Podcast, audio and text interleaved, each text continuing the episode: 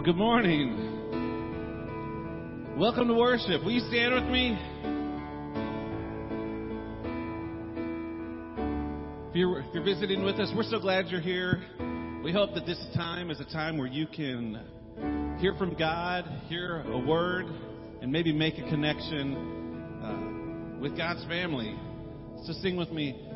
Higher than the mountain that I face stronger than the power of the grave. Constant in the trial and the change.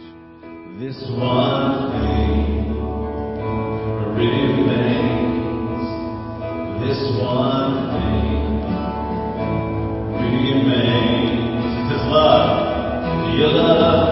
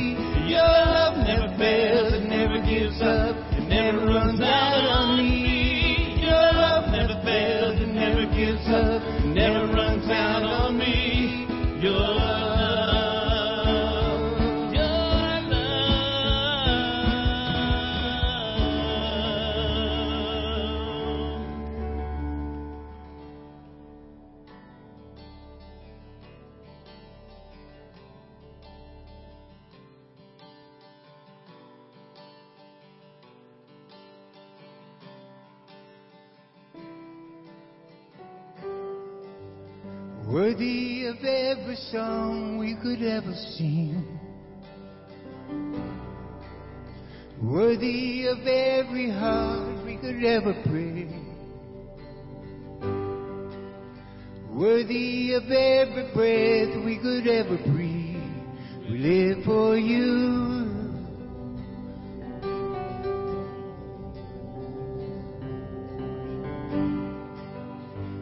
Jesus, the name above every other name. Jesus, the only one who could ever save. Worthy of every breath we could ever breathe. We live for you.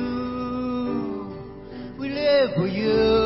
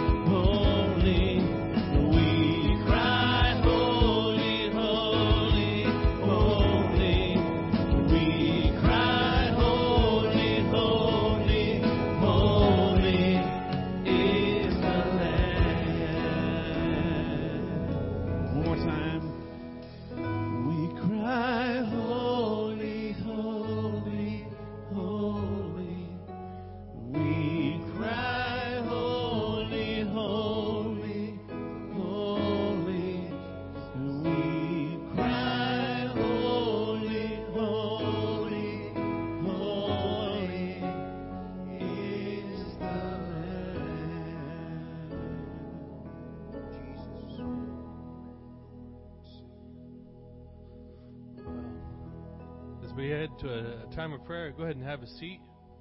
Um, I don't mean to turn into this, Pastor, but I, I, I'm going to give a little mini sermon again today. Is that okay? Hallelujah. So my my little guy back there, I'm Jason. I'm the new guy. Some of you I don't recognize yet. You probably are like, who's the weirdo up there? But uh, my little guy woke me up at five something this morning, and it used to be like, oh man, I'm going to be up forever. And now we've been here a few weeks, and I'm like, hey, I'm going to the beach. It's a good place to live. And so uh, I went, and I, I was telling someone earlier, I was like, yeah, I went to the beach had uh, for a sunrise service this morning. They're like, oh yeah, sunrise service. Who was doing it? I was like, no, it was just me. I went to 7-Eleven, got some coffee. But as I was, I was walking there, uh, just kind of thinking, wow, God, this is pretty great. Uh, there's some uh, really crazy things that have been happening the last couple of weeks that we've been here. And uh, I was thanking him for how much this feels like home already. I keep running into some of you at stores, you know, and you at New Smyrna Beach last night. Uh, I need to move a fridge. Drew happens to live down the street and was like, "Hey, man, come break your back at my house for a minute." And um, it, it's been great. But uh, Dusty and I went to a, a car show yesterday afternoon, and uh, I'm, I'm always saying, God, connect us somehow to your people, to your creation. Take things that we love and make something good out of it. And uh, we got there and ended up meeting a guy who works for a company that I know of, and they do some pretty cool car stuff. And we're talking to this guy. He's like, "Yeah, I'm a I'm a worship pastor." I was like, "What a weird coincidence." You know, pastors getting together in the car world, and I'm start. It's just reaffirming that God wants to take what you love and what you do, no matter how obscure and how much you've been taught in your life that hey, God doesn't work through these things. No, He does absolutely work through those things. And uh, I I have a sense that He's going to be putting a lot of you together with people that you never imagined that you were connected to, to use the things that you're drawn to to, to worship Him, to serve Him. So uh, at that sunrise service this morning, I was I was just thanking Him, not only for the beauty surrounding me, but like, God, you're making this feel like home, and you're showing me that something good is going to come through just living life with you and the things that we love. So um, as we as we pray, uh, you don't you don't need to listen to me pray. There's nothing special about it. But thank Him for where He's brought you from, where He's leading you to. Uh, I was thankful too that I was like, man, you ever wonder what it's like if you went to church and Bob Dylan was there leading music? I get that every Sunday now. It's great, man. It's like a Holy Holy Ghost fired Bob Dylan in, in church. I'm like, man, this is this is some great stuff. I'm thankful for all the just the things that are coming together. And um, but I want you during this prayer time, say, God, where are you leading me? Uh, how do you want to use just normal life around me to serve you? And you ever notice that as you as you submit and you serve Him, that He like He, he brings you to a whole new level of relationship. That's right. Um, this is the weirdest way how God works is as you give, things come back to you. It's not kind of that old stuff like, hey, put 10 bucks in there, you're going to get a 100. Not, not always working like that. But as you give your life to Him, it's filled in ways that you never imagined possible, you never could have dreamed of. And um, that's what He's wanting to do for all of us, for, for everyone out there. And uh, so we've got an opportunity to really share that good news. Let's turn to Him and just thank Him for just the, the wonderful path He's leading us down. Father, we turn to you and we praise you. Above everything, Lord, we praise you. We thank you for how loving you are, how forgiving you are. And as as we have turned our hearts away from you, who knows how many times that you have forgiven us and called us back. Um, even as we often have been like uh, like Gomer in the book of Hosea. You've came, uh, you've come searching for us and, and bought us back. You you ransomed us, and we thank you for that, Father. And I I pray that you are able to move within us in brand new ways, no matter our age or experience. That you move through us to connect us more to your creation, to the people that you've created, to the lives that you've you've put on this earth that are meant to be in relationship with you that, that just haven't figured out what that looks like yet. That you will move through us just to love on those people, that they can see just how great life with you is. Um, thank you for this new church home and uh, how it's feeling like home already. But Lord, I pray that this morning, as we as we sit, as we, as we stand, as we sing, as we worship, that you move in our hearts, that your Holy Spirit manifests itself in our lives in ways that we never dreamed of. We love you, Father. We praise you. And we're excited for more of this adventure with you. Your name, amen.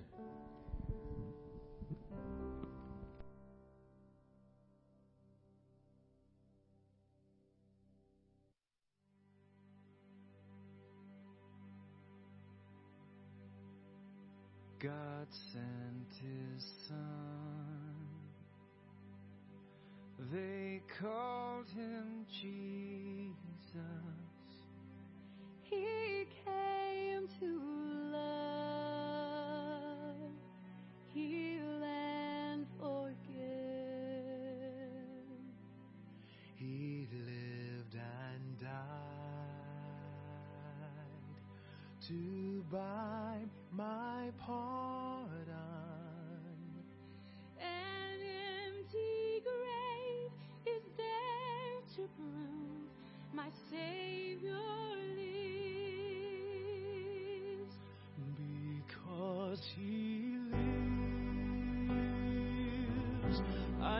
I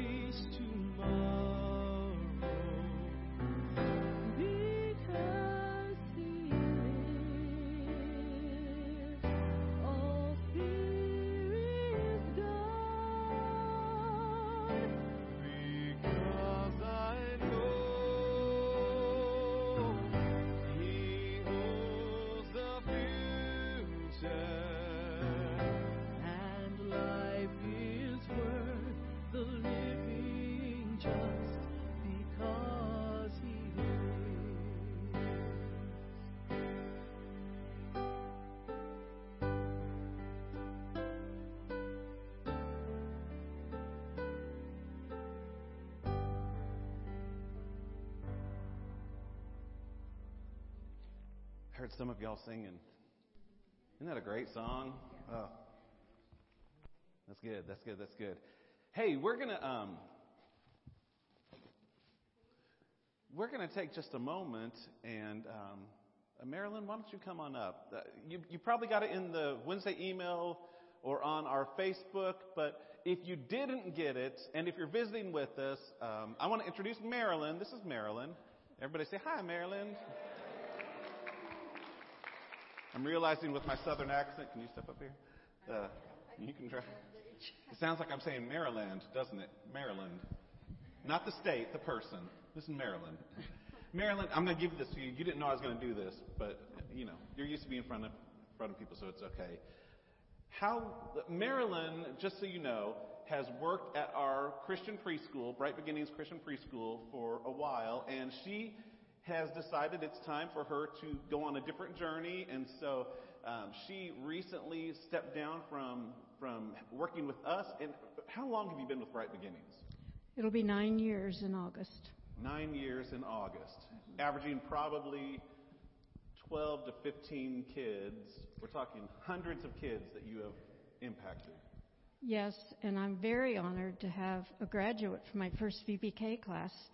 The first year, it's been eight years since I, Judah, he, gra- You want to come up and say hi? Be on TV? Come on. Come on, Judah. This is Miss Susie, our current director. This is her son.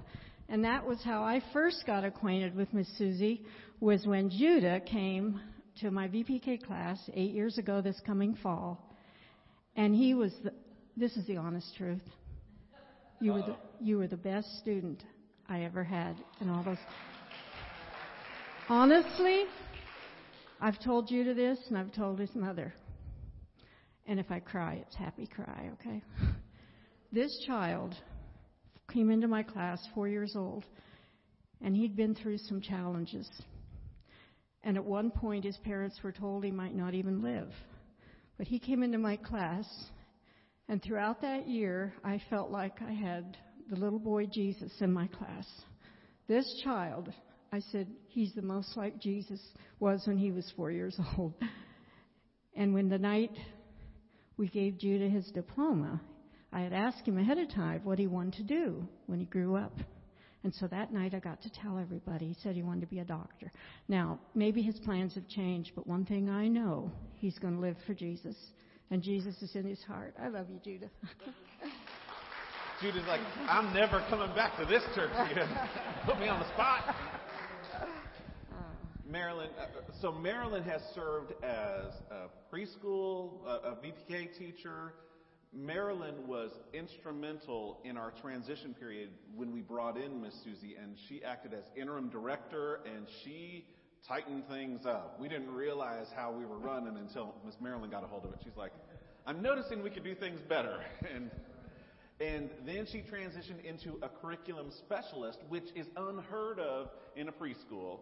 Um, it's just not a position that most have. And Miss Marilyn, you spent two years Two or years. two years helping our teachers, all of them wonderful teachers, wonderful with kids, but not always great at coming up with those lesson plans and those uh, directives to make sure that they're hitting their benchmarks. And Miss Marilyn came alongside and helped them get these standards ready so that they could be more effective. And so she, although she has taught over 100 kids, she has influenced and impacted many, many more hundred than, than that. And Marilyn, so, so we have just a little something for you. And, and if you didn't get uh, the email or the text, we're, we're taking, we know, Miss Marilyn, that you like gift cards and you like, like going places and, and eating and buying books and stuff at Target and Walmart and things like that. And so Oh, we have just a little, a little, um, uh, what are these, sunflowers?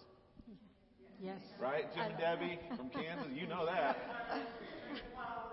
The state, we have the state flower. The whole state of Kansas is in support of you right Praise now. Praise the Lord. yeah, See how I did awesome. that? Um, and, and we have some gift cards. And if you brought a gift card because you got the message and you want to um, give it to her, I encourage you to do that. And if maybe you forgot, you can still do that. She loves books. She loves. Um, what else, What are some other things you like? Probably not Home Depot or anything like that. Well, I'm still in the process of letting go of preschool. So if you'd ask me, you know, everything I've done besides buying food and clothes is stuff for the preschool. So that's anything related to children is my weakness, but or Yeah, strength. yeah, yeah. So books, Yes. Books, Barnes and Noble gift cards, Target gift cards, or Amazon. Amazon. yeah. This woman Amazon. lives on Amazon. Mm-hmm.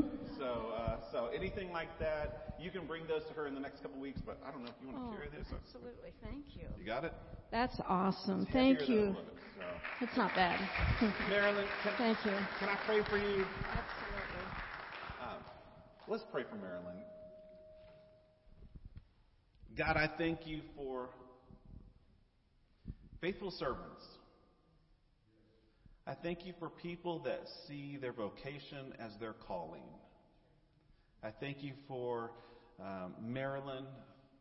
What a wonderful example of your love and your grace. I thank you for her ministry here that she's had over the decades, even before Bright Beginnings. Um, I thank you for the way that she's helped out with Children's Church and VBS and other things throughout the years. And God, I pray that you will bless her in this new, uh, this new leg of her journey. God, I pray that you will continue to have your hand upon her, that you will, um, that you will bring joy like she's never had before, that you will bring exciting new opportunities. And God, I pray that you will increase her sphere of influence to a new demographic. and over the next couple of days and weeks and months and years that we'll hear about the way that she is ministering now in a different location, but she's still ministering because that's what you called all of us to, and she gets it. So be with Marilyn. Thank you. Thank you for letting us have her for a decade. We are better because she is, she is ours. We pray this in your name. Amen. Oh, yeah. Yeah. Marilyn, because not only did she teach, he, you know, teach the school, she taught our kids, and um, her and Miss Lynn taught Jackson about Jesus, and I know that because of them, he'll always have Jesus in his heart. So thank you, Marilyn. I love you. We sang in one of the songs this morning, what's the part about uh, laying my crowns down at Jesus' feet? Yeah. Yes. Yeah. Anyway, wow. That just, I just felt like, Lord, any thanks, anything I've accomplished, I lay it down at your feet. I give him all the glory. All I wanted as a young person was to be a channel that he could flow through, that his love could flow through. And that was my prayer here at the preschool, as well as in the church ministries. Lord, love through me. Love through me. And I wish that each one of you sitting here today could spend at least one hour walking through this building on a weekday. Go into a classroom and just sit down and observe. That you could see what's happening. We're not a daycare and we are not a babysitting service. We are building little, we, well, I was. My heart, my heart's still in it. building little people for eternity, guiding them, molding them. I tell parents I don't expect perfection.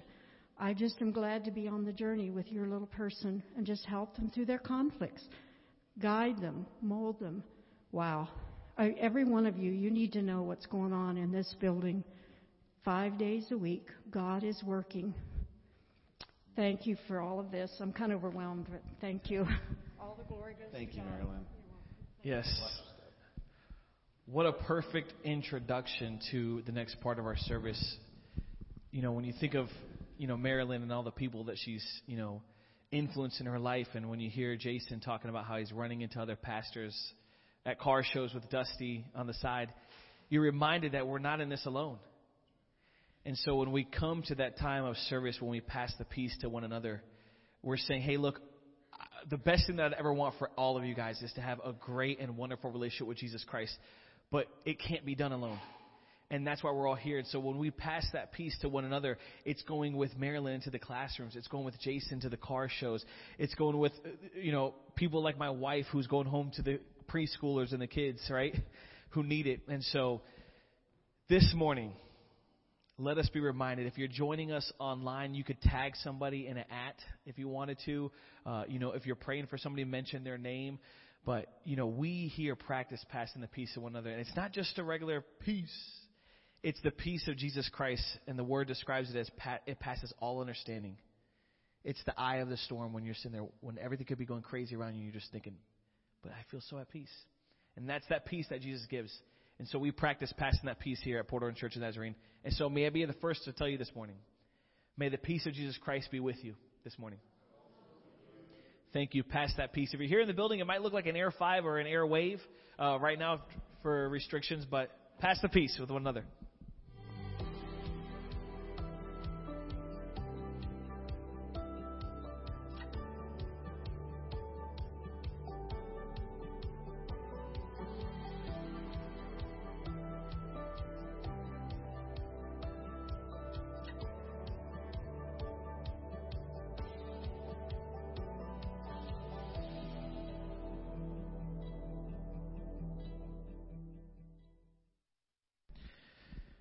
Uh, be reminded that after service, we, you know, before we kind of just all scooted out and we're, we're kind of gotten used to that just COVID, everybody hit the door and run. It, well, you guys are more than welcome for after service to wait to hang out there in the foyer and chit chat and lollygag or whatever the case is.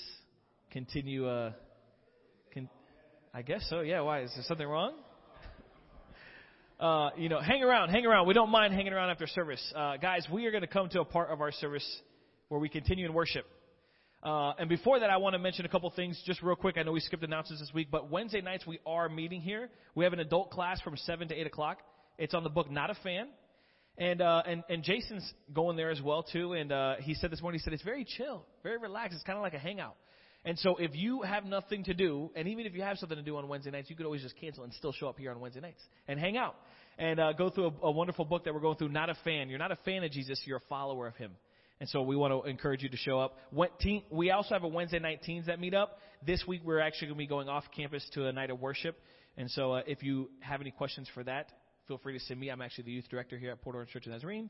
So if you have a teen that is interested in a night of worship, or even if you're interested in a night of worship in general, you can always come and see me.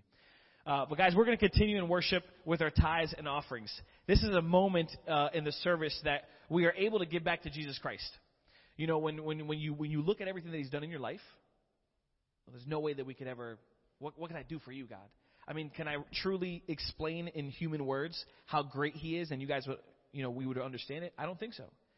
I think that one day when we see Him face to face, we're going to realize how awesome He is, and words cannot explain that. And so, words, efforts, energy, we can never give him more than enough than what he deserves. But this is an opportunity that he allows for us to say, hey, look, you could give back to me. And so we do that with cheerful hearts, excited and eager to do, as Scripture asks us. And so, uh, you know, we, at a moment where we give in our tithes and offerings. And so I want to encourage you guys. You're going to see a couple different ways on the screen that you're able to give online, as well as, uh, you know, if you want, you could text give, you could go to our website and give, as well as, uh, we have some drop boxes in the foyer back there. On your way out, you're also able to give there as well. But let's pray for the Lord's blessing and just thanking Him for this opportunity that we have to be able to worship Him. Father, you are such a good God. And the truth is, is, Lord, we could all go and empty our bank accounts. And really, money's not even half of what you're asking for, Lord. It's our lives and our hearts. But Lord, I think we'd be surprised that as we begin to give our lives and our hearts over you, we realize that there's not, there's, we can never outgive you, Lord. So, Father, I pray that you bless the giver.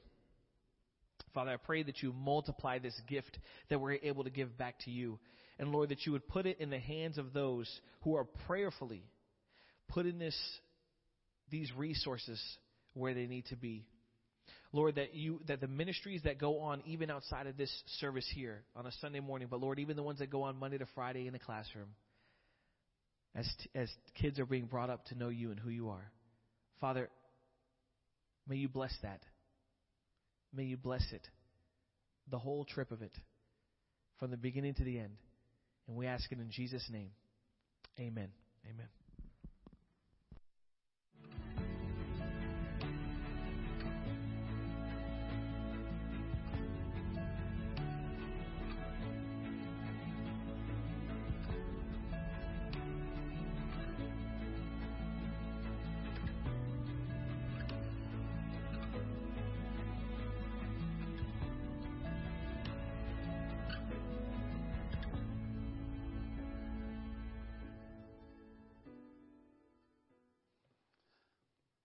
Today, um, we're going to read. Uh, we're going to read some scripture. Uh, but would you pray with me before we read that? Our prayer for understanding. And if you're visiting with us, it's just one of the ways that we help focus our hearts and our minds even further as we dive into God's Word. And so, will you read with us this prayer? Lord, open our hearts and minds by the power of your Holy Spirit, that as the Scriptures are read and your Word proclaimed, we may hear with joy what you say to us today. I only have one scripture passage today to read. It's going to be in Colossians chapter 1. Colossians is, is in the New Testament. So if you go about, I don't know, 75% of the way there, you're going to hit the Gospels. You'll see Matthew, Mark, Luke, and John, um, the original Fab Four, and then you'll see the book of Acts, and then we get into a bunch of writings that the Apostle Paul wrote, and Colossians is one of them. And so he's writing to this church, and this is what he says in Colossians 1, verses 24 to 29.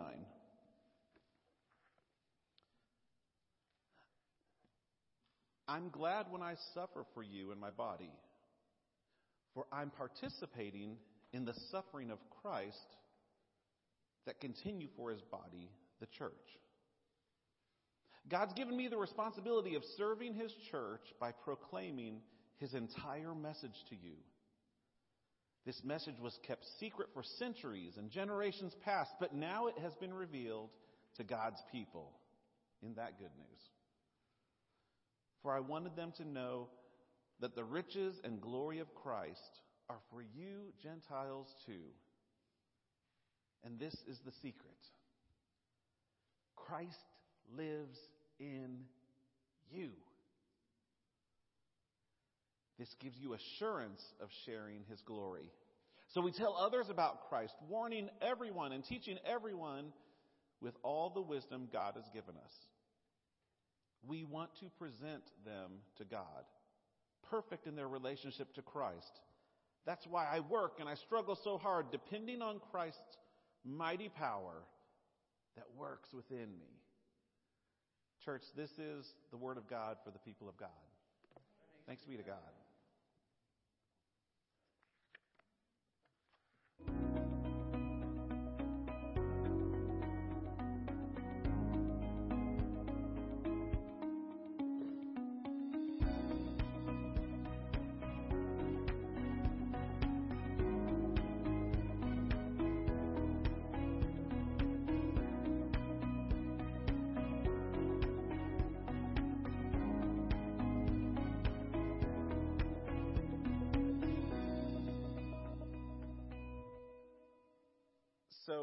You ever had one of those weeks? Uh, and when I say one of those weeks, most people know what I'm talking about. This is one of those weeks. It has just been. Um, well, one of the roles of the pastor is to dive into the Word and to let the text do you good, to let, to let it do me good, so that as I'm being changed by what I'm learning, I can share with you so that you can be changed by what you hear and what you learn. And certain weeks, it's a piece of cake. Certain weeks, you know where you're going, and, and God just has a revelation. There are other weeks when God changes things the very last minute. Um, and, and you pastors know what I'm talking about. It's like 20 minutes before the service is supposed to start, and you're like, uh oh, I feel like God's telling me to go somewhere else. Um, not, not physically. I mean, the direction. Of, yeah, no, no, that's the congregation that's doing that. No, hey, hey, just kidding. Um, and then there are weeks where you don't feel like you quite made it to where you need to be. And this is one of those weeks where I feel like I may still be struggling with what the scripture is trying to say. And I just want to be honest with you. You know, I don't, I don't have the answer. I often don't have the answer. Um, you probably know that. Sometimes I hide it better than others. But I, want to maybe instead of uh, preaching today or teaching today, kind of talk through what I'm working on. And maybe God will use that and drive you deeper this week. And so, just as a summary, if you're visiting with us, we've been in the Sermon on the Mount passage, Matthew 5, 6, and 7, since Easter. And we are going at a slow pace because it is so rich. And honestly, we're missing more than we're hitting. There's so much there. But we started off, if you'll recall, we started off and we talked about, um, actually before Matthew chapter 5, Matthew 4 is where the, the mission of God is pointed out. And it's in Matthew 4 17. And it's when Jesus saw the crowds and he said, Repent. Turn around. You're going the wrong way. Repent. The kingdom of heaven is near. And you'll recall way back then, and we've talked about it many times, there are two questions that we always want to have in mind when we're learning Scripture, when we're reading through. We want to find out, like, who's talking? In this case, Jesus is talking. So who's Jesus talking to? And the second thing is, what's the setting? What's going on in the world around them? What's going on in the society? Why is that word important to that group of people at that time? And when we figure out that reason, then we can pull it out and say, okay, how does that apply to us? And that's a big word that we use called exegeting. We find the truth and we pull it out, kind of like Exodus, when they were pulled out of Egypt. We exegete the truth. And we do it that way because if we're not careful, it's easy to take scripture and do something called eisegeting, which is where I want to talk about love, so I'll just find something on love and I'll pull out a scripture that may be out of context, but it sounds real pretty and, and you know, flowery. And we don't want to do that. That's not being true to God's word. So Jesus is talking to people, and you'll recall, he's talking to the crowds that followed them. He had Peter, Andrew, and John, I believe. Isn't that who it is? That, that follow him in Matthew 4. And then, and then he has these crowds that are following him. And these crowds are the poor and the outcasts and the, and the downtrodden. And they're the hurting and they're the nobodies. And they're not the people that would be asked to read scripture on Sunday or in their culture on Saturday. They're not that type of people. They are the nobodies. They're not cared about by the Jewish people. They're not cared about by the Romans. They're not cared about by even their family, a lot of them. And it's to this group of people that Jesus gives the nine blessings. It's to this group of people that Jesus says, You're blessed. You're blessed people. Which would have been revolutionary to them to think, okay, I am seen as nothing, and you're telling me that I'm blessed. I like this Messiah. Yeah, this is a good deal. You're blessed when you're poor. You're blessed when, when you mourn, when you hurt for others. You're blessed when you see injustices and it breaks your heart. You're blessed when you have this meekness and this humility. You're blessed when you're persecuted. You're blessed when your hearts are pure. And we talked about how the, these nine blessings really is basically Jesus saying, You want to know what God is like? This is what God is like because I am all of these blessings that I'm saying you are and you can have.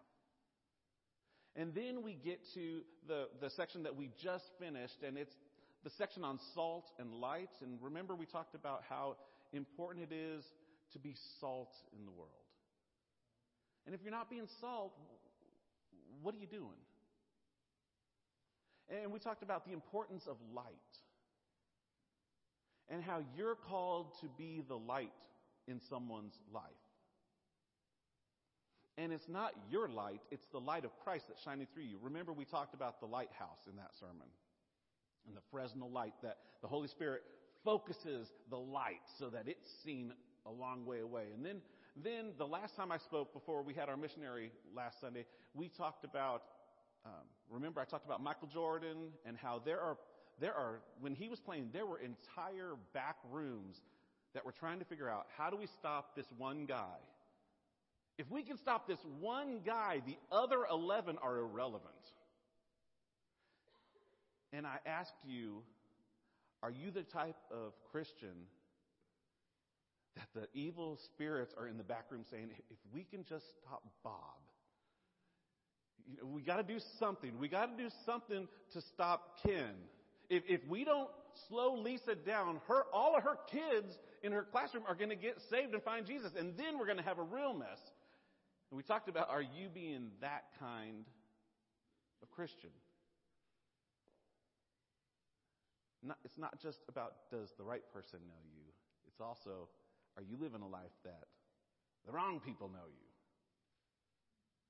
And that's actually the first part of this section. A lot of Bibles will put the salt and light with this next section in your Bible. And so we're going to read this and then we're going to try to figure some stuff out. And I, I hope that you will stay with me. In Matthew 5, we're going to read verses 17 through 20. And this is what Jesus says. He's still talking to the crowd. He says, Don't misunderstand why I've come. Did not come to abolish the law of Moses or the writings of the prophets. I know you're looking for the new thing for the fresh face, for the new revolutionary leader. Don't misunderstand why I've come. I didn't come to throw the baby out with the bathwater. That's what he's saying. No, I came to accomplish their purpose. I didn't come to abolish the law of Moses and the writings of the prophets. No, I came to accomplish their purpose. I tell you the truth. Until heaven and earth disappear, not even the smallest detail of God's law will disappear until its purpose is achieved. So if you ignore the least commandment and teach others to do the same, you'll be called the least in the kingdom of heaven. But anyone who obeys the law and teaches them will be called great in the kingdom of heaven. So again, we're talking about this kingdom of heaven mindset. What, what is this all about? How, how can you live in this kingdom of mind mindset? And then Jesus just, as an aside, throws in, but I warn you, unless your righteousness is better than the righteousness of the teachers of religious law and the Pharisees, you will never enter the kingdom of heaven. This is God's word. And, and this is, so let me tell you where I'm at in the process. And I probably won't, you know, I, we're going to be all over the place today, so just bear with me, all right? I, I don't usually do this, so give me a little liberty. So this is a transitional passage. Basically, what we have before this is Jesus saying, This is what a blessing is like. And remember, Pastor Jen talked about the blessing isn't the stuff you get, the blessing is the partnership with God. That's the blessing. The other stuff is just distraction. This is the blessing. If you want to be blessed, you live this way. You live in me because I am these blessings. And if you're living in me, your light's going to shine. If you're living in me, you're going to have these God flavors and these God tastes. You're going to be noticed. And then he says, then we have this passage, and then for the rest of Matthew 5, 6, and 7, until like the last section where there's a parable about the, the wise man and the foolish man that built his house on the sand and the rock. We'll get to that eventually. But the rest of the passage in between there is basically Jesus unfolding what it means to fulfill the law instead of abolish it. What it means to fulfill the words of the prophets instead of to abolish them. And so if we're going to go any farther down the road, we kind of need to understand what Jesus is talking about when he's talking about the law. I mean, if that's what is the framework for the rest of the three chapters, we probably need to understand that, right? And so, if you want to understand the law, you got to go all the way back to the very beginning. All the way back to the start. It's in Genesis. It's in a garden.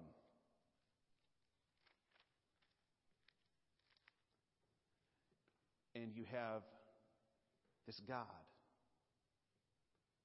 The first part of Genesis talks about this God who was so full of love, who was so, he just had so much love, he couldn't help but create. It was an outpouring of God's love. And so God created. God created everything we see, everything we don't see. God created. And then at the end of this passage in the first part of Genesis, it says, and God created humanity.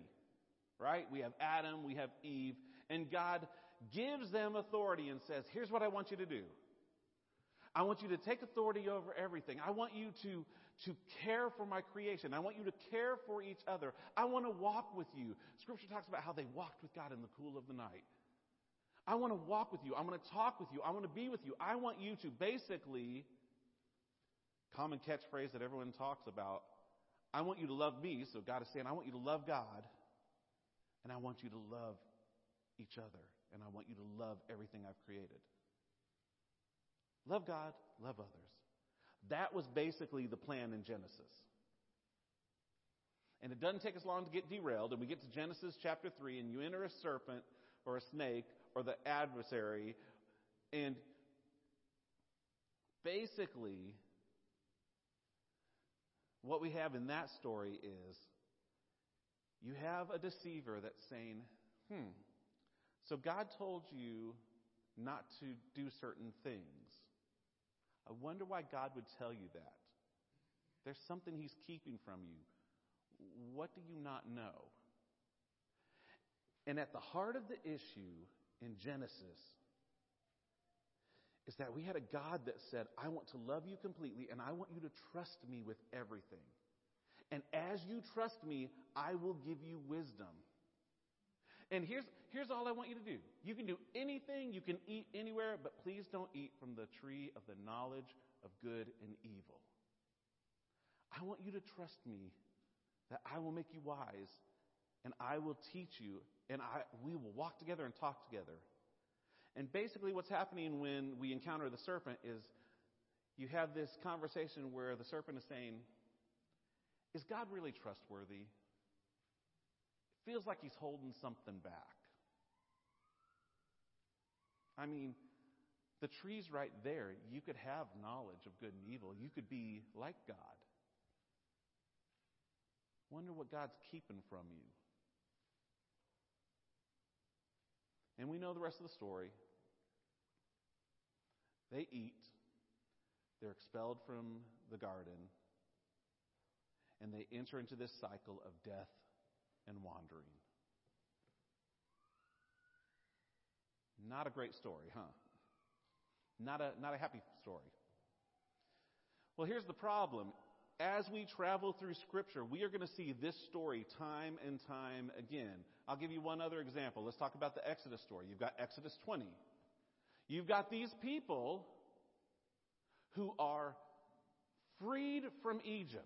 They're enslaved and they are pulled out of Egypt. They are liberated and they are following God. They are walking with God and talking with God. And God gives them this Sinai moment. And God speaks with Moses on the mountain and he says, Here, I have these, these 10 commands, these 10 rules. And I want you to live them. And I want you to take them to the people. And I want them to live them. And honestly, if we're going to boil down these Ten Commandments, it's the same plan that God had in Eden. Because the first four are about loving God. And the last six are about how we love each other. Do you see the plan that God has? This, this community with God and, and community with each other. And as we talk with God and as we walk with God and as we grow with God, God imparts more wisdom. The Proverbs will say this Proverbs 1 7 says, The fear of the Lord, the awe of the Lord, the reverence of the Lord is the beginning of wisdom. And if we walk with God and if we talk with God and if we care for God's creation, if we love others the way we love God, and if we do this, we'll live And Moses isn't even down from the hill with the rules, and they're already breaking them. And once again, they are thrown into death and wandering. And throughout Scripture, time and time again, God has this plan. If you'll just love me, and if you'll just love others, I will teach you. I will give you wisdom. I will grow you into people that I want you to be. And time and time again, humanity chooses death. Moses says at the end of, I think it's the end of Deuteronomy, you know, I stand before you today. Today, before you is two ways death and life. Oh, that you would choose life, that you would live. And we do for a little bit, and then we decide that apple looks pretty good. If I could be my own God, I wouldn't need this God. And we enter into another cycle of death and wandering. And so part of me is like, why would we not want to abolish the law? And why would we not want to get rid of all this stuff? Because it's clearly not working.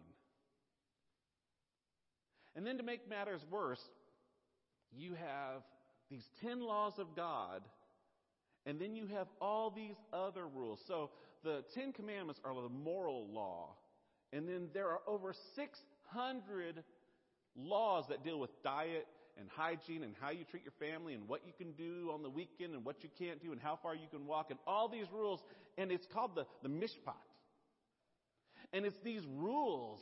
And basically what you have is you have these people saying, well, if I can follow all these rules, if I can just add one more rule to follow, then I don't need to focus too much on the original plan. Because, and I can say I'm doing all right because I'm following all these rules. If I can know enough, then I don't have to be changed here. And so it became about following these rules. The law was rules. Follow the rules and you live. Disobey the rules and you die. And we traded ability to walk with God and talk with God and have wisdom from God for a checklist.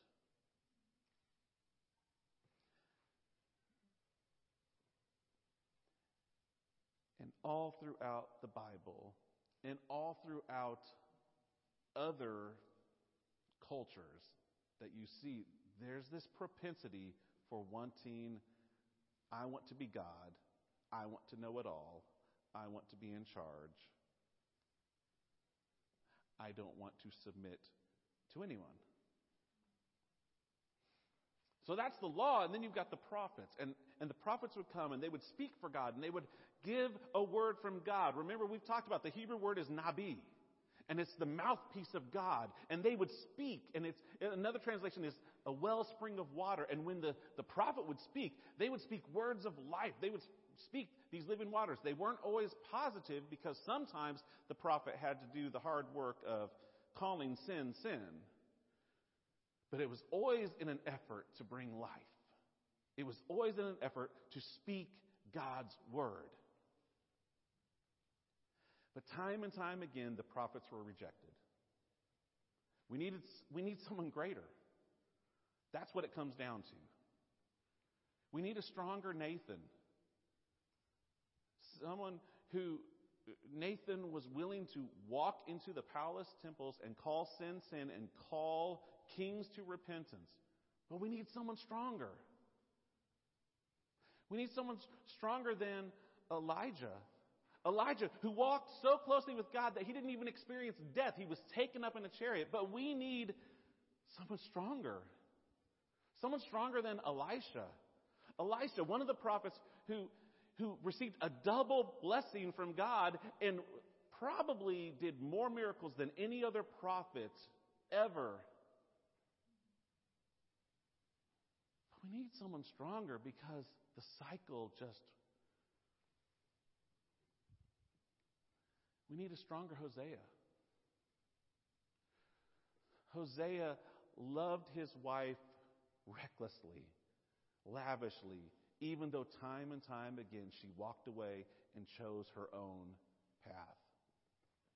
And what a beautiful example of what God is, but we need we need someone stronger because we will fall away like we do every time. We need a stronger Jeremiah. Jeremiah, the weeping prophet, who would weep over his, the nation and weep over the people of God and say, If only you would come to me. If only you would turn to God. But even Jeremiah wasn't. We need a stronger Jeremiah. We need a stronger Isaiah who could have this vision of what heaven is like and what God is like. This vision of what it's like to call people to go to the nations and to be a light to the nations. This, this Isaiah who would talk about people that wait on the Lord will renew their strength. And even then, we're still choosing our own way. We need someone stronger, someone better, someone more perfect.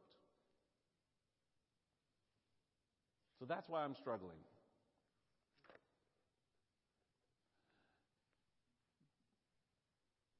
Enter Jesus. This is the good news. This is the good news, Drew.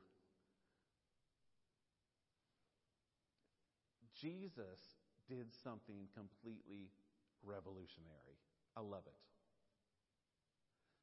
He said, I haven't come to abolish your moral laws. I haven't come to even abolish the mishpat, all the other stuff. I haven't come to tell you that Jeremiah got it wrong or abolished the words of Isaiah or Micah. I haven't come to that. I've come to be the fulfillment of everything that they were. I am and more. And this is what's beautiful. Jesus doesn't use a different formula. Basically, Jesus says, we're doing a, a, a sharp restart and we're going back to the original plan. And here's what we're going to do. I'm going to fulfill the law. I'm going to fulfill the prophets, but here's how I'm going to do it. I'm going to do it by loving God completely and by loving others completely. And I'm going to walk with God and I'm going to talk with God and we're going to have this communication and I'm going to care for the things that God cares about because that's important. That's what you need to see because that's what you're called to be. And Jesus is the only one who was capable of doing that. Isn't that beautiful? I love it. He was willing to trust God in a way that none of the other laws and rules required. He was able to trust God completely. But here's where here's where I struggle. We have the answer. We know we have Christ. Colossians um, tells us Christ in us, the hope of glory. Right?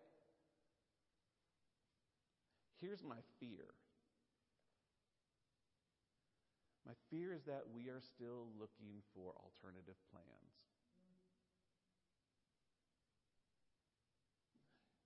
Historically, we see time and time again humanity doesn't want to follow God's plan. And God's plan, although it's not complicated, it's extremely complex because it's not easy to give your entire life to God.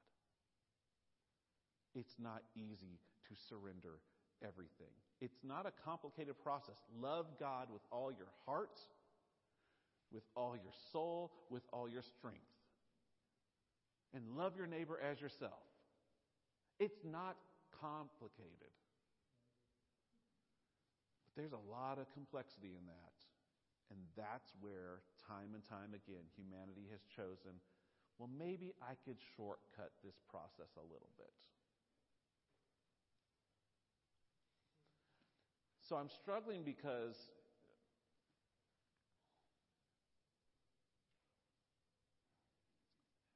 what, what do you say? We, we, we know, most of us know that Jesus is the answer, right? If you don't know, if you're visiting today and you don't know that Jesus is the answer, He is the answer. It is only through the blood of Christ that we are saved. It is only through the obedience of Christ, this, this servant of God, it is only through this second person in the Trinity that took on our flesh, walked where we walk, breathed our air, was obedient, suffered, died, was buried, and was resurrected and ascended. It's only through this Jesus that we proclaim there is salvation and forgiveness of sins and life everlasting. We know that. My question is do we believe it and do we live it? Because history is not on our side. Humanity has messed up time and again, haven't we? So, I've talked a long time and I don't know that I've preached anything, but that's what I'm struggling with. That's where I'm at. I think my fear is that I, I worry that we will try to circumvent things with, well, if I just give a little more money, or if I just don't cheat on my taxes, or I'm just a little kinder, and we start to build our own set of 600 plus rules.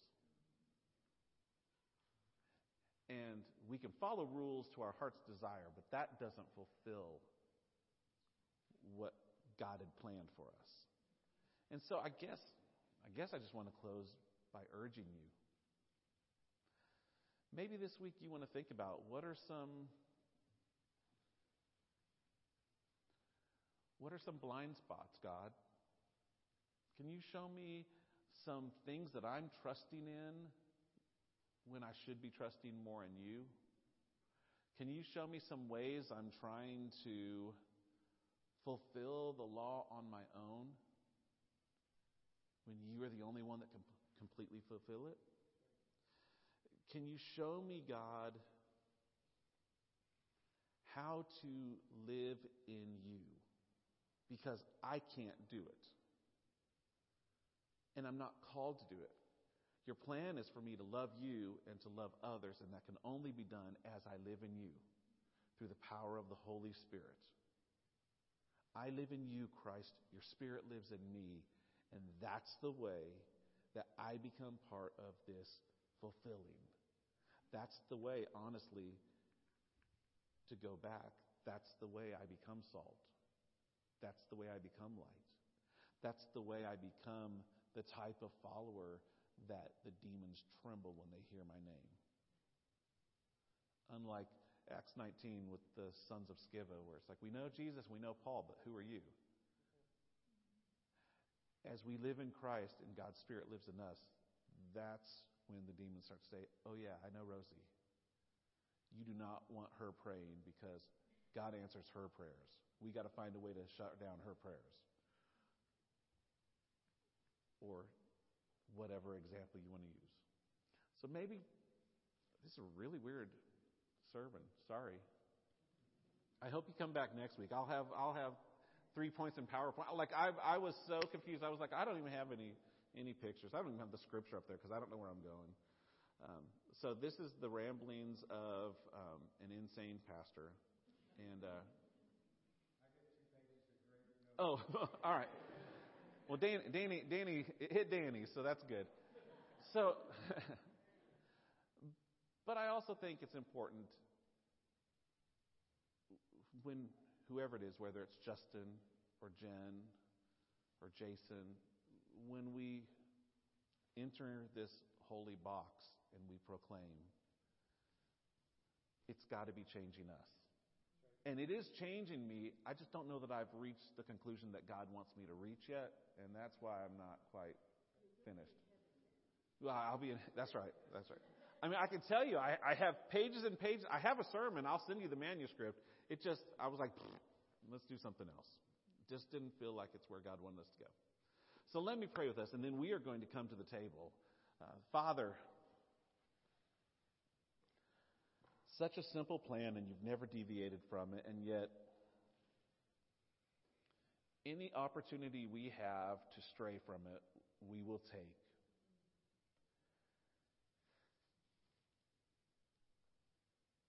You say you're the shepherd and we're the sheep, and we act like sheep an awful lot, easily distracted, easily led astray. I pray that you'll help us to hear your voice better. I pray that you'll help us to live into the reality that you are the fulfillment of everything that the prophets foretold, every, every desire that they had. You're the fulfillment of not only the moral law, but all the other laws. You want to walk with us. You want to talk with us. You want to impart wisdom to us. You want us to trust you with everything we have. You want us to care for your creation. You want us to see the person in front of us as our neighbor.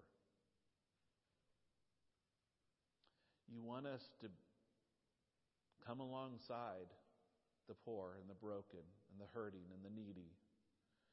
Because in the reality of things, that is all of us.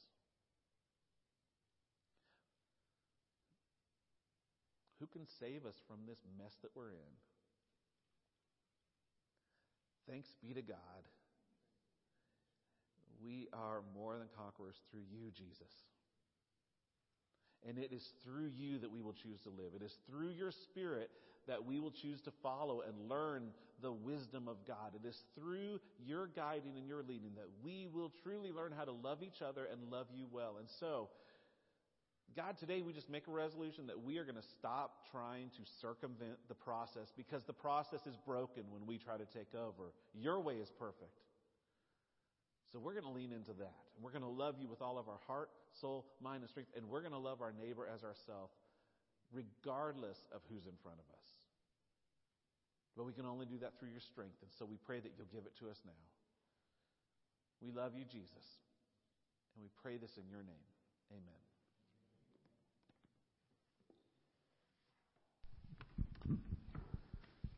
Well, if you join me for this time, we come to the Lord's table. Um, we call communion, or some of you fancy talkers might call Eucharist. I, uh, with my kids, I call it uh, Jesus snacks. And I realized that I had forgotten mine, so uh, I'm going to grab some. Got, oh, you got some. Oh, great. I was well. We have like a Christian version of DoorDash, except it's only bread and juice. If some of you need it, thank you. All right. Um, you ever you ever wonder what it was like to sit around with Jesus? The Passover meal, kind of a special time, and and they know something's coming. You've got, you know, got Peter there, Matthew, but we often forget that Judas was there, and Jesus wanted Judas there. Jesus knew what was coming. We, we sometimes start this time saying, on the night he was betrayed. Yeah, he knew that was coming. And as I, as I often do this with others, I'm like, man, my, my heart's not the best. How many times have I betrayed Jesus? And he still asked me to come to the table. So uh, sometimes this can be a pretty exclusionary time. Um, I don't I don't do real well with that. And so if you say, "Hey, I want to be a part of just following Jesus, knowing more about it, and my heart is not pure right now," you know what I'm going to say? Join in with the rest of us with unpure hearts as we turn to Him and seek Him. And someday, man, maybe we'll figure this stuff out. But this is a journey where we where we eat together. I I had a, a great time of breaking bread with with several of you in different occasions this week. Um, sometimes I I like to break bread with others in the form of, of hot dogs and burgers and maybe who, who knows what it is, pizza. But eating with others is a great time to invite Jesus into the to the setting, into the conversation. So I am especially privileged this morning to be with all of you as we uh, have the, the tastiest of bread and wine here, but that's not the point.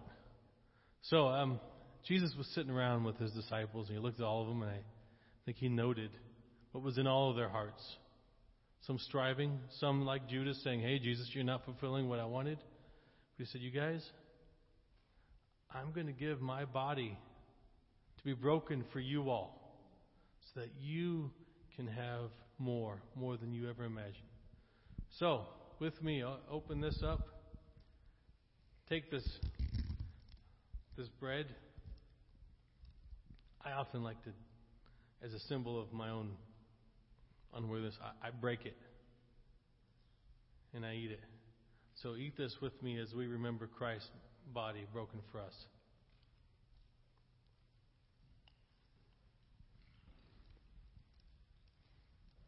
And then he he took that that juice. I don't know if there was a holy grail or not that he drank out of, but it was something. He took that fruit of the vine. He said, This is my blood shed for you.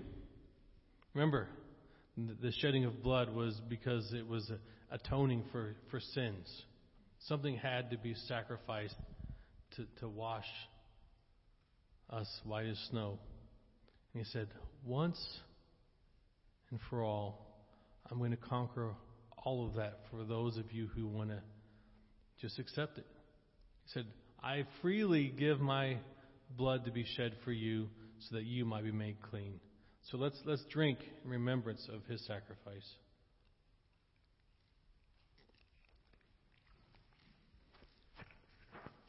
Pastor, you want me to close in prayer here? Is that good? All right. Let, let's let's turn to him and, and just thank him. Father, we thank you for your sacrifice, for your body that you that you said, I'm I'm more than just flesh. Go ahead and break it. And for your blood that was shed, that once and for all we were done with the shedding of blood to be made clean.